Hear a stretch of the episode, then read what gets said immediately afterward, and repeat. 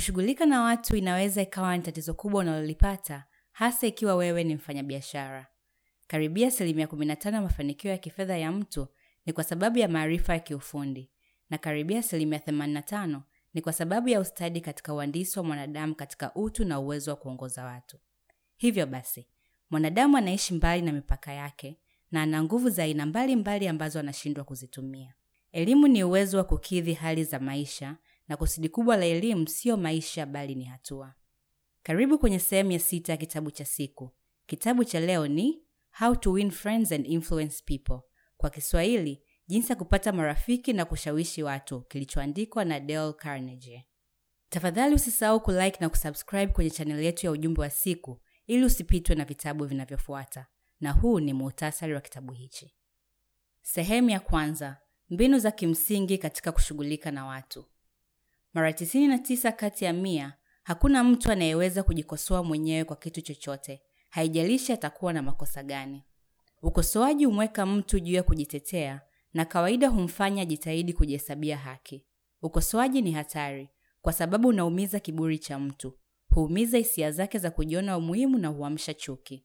Tugundue kuwa mtu tutakayemrekebisha na kumhukumu labda atajihesabia haki, bali atatuhukumu kwa malipo mengine. Abraham Lincoln alisema, usisambaze uovu kwa yoyote, sambaza upendo kwa wote. Na pia alisema, usihukumu msije mkahukumiwa. Wakati mwingine tunaposhawishika kutaka kukosoa, tujiulize, Lincoln angewezaje kushughulikia tatizo hili kama angekuwa nalo? Wakati tunashughulika na watu, tukumbuke kuwa hatujishughulishi na viumbe vya mantiki, bali tunajishughulika na viumbe wenye hisia zao, viumbe wenye ubaguzi wanaohamasishwa na kiburi na ubatili. Mpumbavu yoyote anaweza kukosoa, kulaani na kulalamika, na wapumbavu wengi hufanya hivyo, lakini inachukua tabia ya mtu kujidhibiti, kuelewa na kusamehe. Carol alisema, mtu mzima huonyesha ukuu wake kwa jinsi anavyowatendea vijana wadogo, na kujua yote ni kusamehe yote. Kuna njia moja tu chini ya mbingu ya kumfanya mtu yoyote kufanya chochote. Je, ulishawahi kufikiria jambo hilo? Ukweli ni kwamba njia ni moja tu, na hiyo ni kwa kumfanya mtu huyo mwingine atake kuifanya. Freud anasema kwamba kila kitu ambacho tunafanya hutokana na nia mbili. Nia ya kwanza ni hamu ya kujamiiana na ya pili ni hamu ya kuwa wakubwa. Matamanio makubwa katika asili ya mwanadamu ni matamanio ya kuwa muhimu. Karibia kila mtu anataka: moja, afya na utunzaji wa maisha; mbili, kila mtu anataka chakula; tatu, anataka mahali pa kulala; nne, anataka pesa na vitu pesa zitanunua; tano, anataka maisha katika ahera; sita, hutaka kutoshelezwa na ngono; saba, kila mtu anataka ustawi wa watoto wao; na nane, mtu hutaka hisia ya kuwa wa umuhimu. Uwezo wangu wa kuongeza shauku kati ya watu ni mali kubwa niliyonayo. Ni njia ya kukuza ubora uliopo kwa mwanadamu kwa kumthamini na kumtia moyo. Hakuna kitu kingine ambacho huua matamanio ya mtu kama ukosoaji ambao hutoka kwa wakubwa wake. Charles Schwab alisema, sijawahi kumkosoa mtu yoyote. Ninaamini katika kumpa mtu motisha ya kufanya kazi. Tofauti ni nini kati ya shukrani na sifa? Hiyo ni rahisi. Mmoja ni mwaminifu na mwingine si mwaminifu. Moja hutoka moyoni, nyingine hutoka kinywani. Moja siyo ya ubinafsi, nyingine ni ya ubinafsi. Moja ni ya kipekee na upendwa, nyingine imehukumiwa na ulimwengu. Emerson alisema, kila mtu ninayekutana naye ni mkubwa kwangu kwa namna fulani, kwa hivyo ninajifunza kutoka kwake. Kichwa cha ukurasa kinasema, yeye anayeweza kufanya hivi ana ulimwengu wote, na yeye ambaye hataweza atatembea njia ya upweke. Njia pekee duniani ya kumshawishi mtu mwingine ni kuzungumza juu ya kile anataka na kumwonyesha jinsi ya kukipata. Kila tendo ambalo umewahi kulifanya tangu siku ulipozaliwa ni kwa sababu unataka kitu fulani. Profesa Harry Overstreet katika kitabu chake kinachoshawishi tabia ya wanadamu anasema, tendo hutoka kwa kile tunataka kuwa. Kwanza, amsha mtu mwingine hamu ya kutamani. Yeye anaweza kufanya hivi, ana ulimwengu wote pamoja naye, na yeye asiyeweza hutembea njia ya upweke. Henry Ford anasema, ipo katika uwezo wa kupata maoni ya mtu mwingine na kuona vitu kutoka kwenye upande wake na vile vile kutoka kwenye upande wako pia. na ikiwa muuzaji anaweza kutuonyesha jinsi huduma zake au bidhaa zake zitatusaidia kutatua shida zetu, hata hitaji kutuuzia, tutanunua. Mteja anapenda kuhisi kuwa ananunua, sio kuuziwa. Bado watu wengi hutumia maisha yao yote kuuza bila kuona vitu kutoka upande wa mteja. Hivyo basi, kuna watu wadimu ambao hujaribu kuwatumikia wengine bila ubinafsi na kwa kuona upande wa mteja wana faida kubwa sana. William Winter aliwahi kusema kwamba kujielezea ni hitaji kuu la asili ya mwanadamu, ni hamu kubwa ya kujifunza na dhamira kubwa ya kuongeza uwezo wake wa kushughulika na watu. Kasi kubwa ya kusahau ambayo tunayo ni ya kushangaza. Bernard Shaw aliwahi kusema, ukimfundisha mwanadamu kitu chochote hatajifunza. Shaw alikuwa sahihi. Kujifunza ni mchakato wa kazi, tunajifunza kwa kufanya kitu. Sehemu ya pili. Njia sita za kufanya watu wakufuate wewe. Njia ya kwanza, ukifanya hivi na utakaribishwa kila mahali. Mbwa hupata maisha yake kwa kutokupa chochote isipokuwa upendo. Mtu anaweza kupata marafiki zaidi ndani ya miezi miwili kwa kuwa na hamu ya dhati ya watu wengine kuliko mtu mwingine ambaye anaweza kutumia miaka miwili kwa kujaribu kuwafanya watu wengine wavutiwe naye. Watu hawavutiwi na wewe, huvutiwa na wao wenyewe muda wote wa asubuhi, mchana na usiku. Watu ambao hawavutiwi na wenzao huwa na shida zaidi maishani na hutoa majeraha makubwa kwa wengine. Ni kutokana na miongoni mwa watu kama hao ambapo makosa yote ya wanadamu hutoka. Wote tunapenda watu wanaopendezwa nasi. Kwa hivyo, ikiwa unataka watu wakupende, sheria ya kwanza ni pendezwa na watu wengine. Njia ya pili, njia rahisi ya kutengeneza mahusiano mazuri. Tabasamu lina thamani ya dola milioni. Matendo huongea zaidi kuliko maneno, na tabasamu linasema ninakupenda, unanifurahisha na nimefurahi kukuona. Ndiyo maana mbwa hushinda kwa hilo. Mara nyingi mtu hafanikiwi katika kitu chochote isipokuwa akifurahia kukifanya kitu hicho. Ikiwa haujisikii kutabasamu, utafanya nini? Unaweza kufanya vitu viwili. Kwanza, jilazimishe kutabasamu. Pili, ikiwa uko peke yako, jilazimishe kupiga filimbi au kuimba kwa sauti. Tenda kana kwamba umefurahia tayari, na hilo litakufanya ufurahie zaidi. Kila mtu ulimwenguni anatafuta furaha na kuna njia moja hakika ya kuipata. Hiyo ni kwa kudhibiti mawazo yake. Furaha haitegemei hali ya nje, inategemea hali ya ndani. Sio kwa kile ulicho nacho, wewe ni nani, uko wapi au nini unafanya, kitakachokufanya ufurahi au usifurahi, bali ni nini unafikiria juu yake.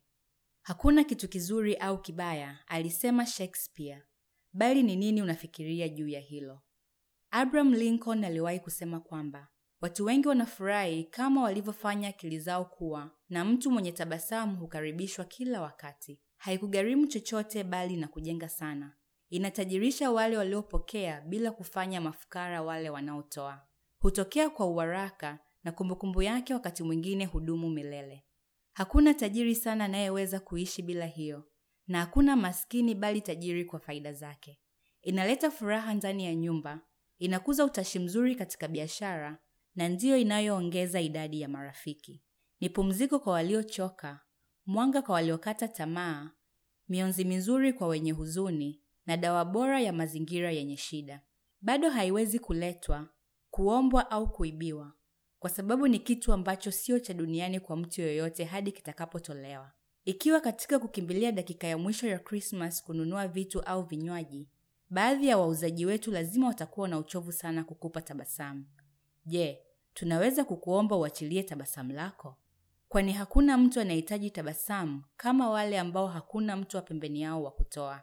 Kwa hivyo, ikiwa unataka watu wakupende, sheria ya pili ni tabasamu. Njia ya tatu, usipofanya hivi, unaenda kwenye shida. Kumbuka majina anafanya watu wajihisi ni wa muhimu. Maadili mema, alisema Emerson, yanaundwa na dhabihu ndogo. Njia ya nne, njia rahisi ya kuwa mwongeaji mzuri. Usikilizaji ni moja ya pongezi kubwa ambayo tunaweza kulipa kwa mtu yoyote. Usikivu wa kipekee kwa mtu unayeongea naye ni wa muhimu sana. Hakuna kitu kingine chenye sifa kama hiyo. Watu wengine wanashindwa kutoa taswira nzuri kwa sababu hawasikilizi kwa makini. Wamejali sana kile watakachosema baadaye na wasiweze kuweka masikio yao wazi. Watu wakubwa wengi wameniambia kuwa Wanapendelea wasikilizaji wazuri kuliko wasemaji wazuri, lakini uwezo wa kusikiliza huonekana kwa nadra sana kuliko uwezo wowote wa tabia. Hivyo basi, ikiwa unataka kuwa msemaji mzuri katika mazungumzo, unatakiwa kuwa msikilizaji makini. Ili kupendeza watu, unatakiwa upendezwe na watu. Uliza maswali ambayo mtu mwingine atafurahia kuyajibu. Mtie moyo azungumze juu yake mwenyewe na mafanikio yake. Kumbuka kuwa mtu unayezungumza naye anavutiwa mara mia na matakwa yake na shida zake kuliko kuvutiwa na wewe na shida zako. Jifunze kuwa msikilizaji mzuri na watie moyo wengine wazungumze juu ya wao wenyewe. Njia ya tano: jinsi ya kuvutia wengine. Utaweza kuwavutia wengine kwa kuongea kulingana na maslahi yatakayomvutia mtu mwingine. Njia ya sita: jinsi ya kufanya watu wakupende kwa haraka. Kila wakati mfanye mtu mwingine ahisi kuwa yeye ni wa muhimu. Tamaa ya kuwa muhimu ni hamu ya ndani kabisa katika asili ya mwanadamu. William James alisema, kanuni kuu katika asili ya mwanadamu ni kutaka athaminiwe. Fanya kwa wengine kama vile ungetaka wengine wakufanyie wewe. Karibia kila mtu anajiona kuwa wa muhimu, muhimu sana. Vivyo hivyo kwa kila taifa. Kila taifa linajiona bora kuliko mataifa mengine. Hiyo inazalisha uzalendo na vita. Vyote ulivyotakiwa ufanye ni kuzungumza na mwanamke juu yake mwenyewe. Ongea na mtu kuhusu yeye na atasikiliza kwa masaa mengi. Mfanye mtu mwingine ajisikie ni muhimu na ufanye kwa dhati. Sehemu ya tatu: njia kumi na mbili za kushinda watu kwa kutumia njia yako ya fikra. Njia ya kwanza: huwezi shinda malalamiko. Daima epuka mabishano ya papo hapo. Haiwezekani kumshinda mtu mjinga kwa hoja. Budha alisema, chuki hazimalizwi kwa chuki, bali kwa upendo. Njia pekee ya kushinda mabishano bora ni kuyaepuka. Njia ya pili: njia thabiti ya kuzuia maadui na jinsi ya kuepuka. Kuna nguvu ya maajabu na nguvu zuri kwenye maneno kama ninaweza kuwa nimekosea na mara nyingi hukosea. Wacha tuchunguze ukweli. Mwanasayansi kamwe hajaribu kuthibitisha chochote, yeye hujaribu kupata ukweli. Yesu alisema, ukibishana na adui yako mwepuke haraka. Onyesha heshima kwenye maoni ya mtu mwingine, kama usimwambie mtu amekosea. Njia ya tatu: kama umekosea, kubali. Tunapokuwa sahihi, tujaribu kushinda watu kwa upole, busara na kwa njia ya fikra zetu, na tunapokosea, hiyo itashangaza mara nyingi. Ikiwa tu waaminifu kwa sisi wenyewe, acha tukubali makosa yetu haraka na kwa shauku. Mbinu hiyo haitaleta tu matokeo ya kushangaza, lakini amini usiamini, ni vizuri zaidi kuliko kujaribu kujitetea. Ikiwa umekosea, kubali kwa haraka na kwa hakika. Njia ya nne: njia kuu ya kumwanza mtu. Anza kwa njia ya urafiki. Njia ya tano: siri ya Socrates. Katika kuzungumza na watu, usianze kwa kujadili vitu ambavyo mnatofautiana. Anza kwa kusisitiza na endelea kusisitiza na ikiwezekana, nyinyi nyote mjitahidi kuutafuta mwisho mmoja, na tofauti iwe moja tu ya njia na siyo ya kusudio. Mfanye mtu mwingine aseme ndiyo ndiyo kwenye maongezi mwanzoni. Mtunze mtu kwenye upande huo, na ikiwezekana asiseme hapana. Njia ya sita: pump salama ya kuhimili malalamiko. Mara tu baada ya mtu kusema jambo, lazima shikamane nalo. Mzungumzaji mwenye ustadi hukusudia kupata mwanzoni majibu kadhaa ya ndiyo hivyo atakuwa ameweka michakato ya kisaikolojia ya wasikilizaji wake wahamie katika uelekeo wake. Hailipi kubishana na kuna faida nyingi za kuvutia sana kutazama vitu kutoka kwenye upande wa mtu mwingine na kumjaribu kumfanya aseme ndiyo. Ikiwa unataka maadui zako wakupite, ni msemo kutoka kwa Rochefoucauld, mwanafalsafa wa Ufaransa, acha mtu mwingine afanye mengi ya kuongea. Njia ya saba: jinsi ya kupata ushirikiano. Je, Una imani katika mawazo ambayo unayavumbua mwenyewe kuliko mawazo uliopewa kwenye sahani na mtu mwingine? Je, itakuwa jambo la busara kutoa maoni au kumruhusu mtu mwingine afikirie mwenyewe juu la hitimisho lake? Hakuna mtu anayependa kuhisi kuwa anauziwa kitu au kuambiwa afanye jambo. Tunapendelea sana kuhisi kwamba tunanunua kwa hiari yetu wenyewe au kutenda kwa maoni yetu wenyewe. Kwa hivyo basi, ikiwa unataka kumshawishi mtu kwa njia yako ya fikra, inakupasa kumfanya mwenzako ahisi maoni ni yake. Njia ya nane: fomula itakayokufanyia kazi wewe kimaajabu. Kumbuka kwamba mtu mwingine anaweza kuwa na makosa kabisa, lakini hafikirii hivyo. Usimhukumu. Jaribu kuwa mwaminifu na kujiweka katika nafasi yake. Mafanikio katika kuhimili watu inategemea ufahamu wenye huruma wa maoni ya mtu mwingine. Ningependa kutembea barabarani mbele ya ofisi ya mtu kwa masaa mawili kabla ya mahojiano kuliko kuingia ndani ya ofisi yake bila kufikiria kile nitakachosema na nini ataelewa kutoka kwenye ufahamu wangu wa nia yake na kama itawezekana kwa yeye kujibu. Jaribu kwa uaminifu kuona vitu kutoka kwenye maoni ya mtu mwingine. Njia ya tisa. Nini kila mtu anataka? Sikulaumu hata mara moja kwa kuhisi jinsi unavyohisi. Kama ningekuwa wewe, bila shaka ningepaswa kuhisi kama vile wewe unavyohisi. Theluthi tatu ya watu ambao utakutana nao kesho wana njaa na kiu ya huruma. Wape nao watakupenda. Kuwa mwenye huruma wa maoni na tamaa za mtu mwingine. Njia ya kumi. Tafakari nzuri. Rudia mara kwa mara kutafakari kwa nia nzuri. Njia ya kumi na moja. Maagizo yanafanya, redio inafanya. Kwa nini usifanye? Elezea maoni yako. Njia ya kumi. Kama hakuna kitu kinafanya kazi, fanya hili. Acha mashindano au mabishano. Njia tisa za kubadilisha watu bila kushurutisha au kuwaletea hisia za kukataa. Njia ya kwanza, anza na sifa na shukrani za dhati. Njia ya pili, usizingatie makosa ya watu kwa undani. Njia ya tatu, ongea juu ya makosa yako kabla ya kumkosoa mtu mwingine. Njia ya nne, uliza maswali badala ya kutoa maagizo ya moja kwa moja. Njia ya tano, acha mtu mwingine aokoe uso wake. Njia ya sita, sifu uboreshaji kidogo na sifia kila uboreshaji. Kuwa na moyo katika utambuzi wako na furahia sifa yako. Njia ya saba, mpe mtu sifa nzuri ya kuishi nayo. Njia ya nane, tia moyo. Fanya kosa unalotaka kusahihisha kuonekana kuwa rahisi kusahihisha. Fanya kitu unachotaka mtu huyo afanye kiwe rahisi kufanya. Njia ya tisa, fanya mtu huyo mwingine afurahie kufanya jambo ulilopendekeza. Sheria saba za kufanya nyumba yako iwe ya furaha. Sheria ya kwanza, using'ang'anie jambo. Sheria ya pili, usijaribu kumfanya mwenzi wako ajisikie chini. Sheria ya tatu, usikosoe. Sheria ya nne, toa shukrani za dhati. Sheria ya tano, kuwa mwangalifu wa vitu vidogo. Sheria ya sita, kuwa na heshima. Sheria ya saba, soma kitabu ujifunze upande wa mapenzi katika ndoa.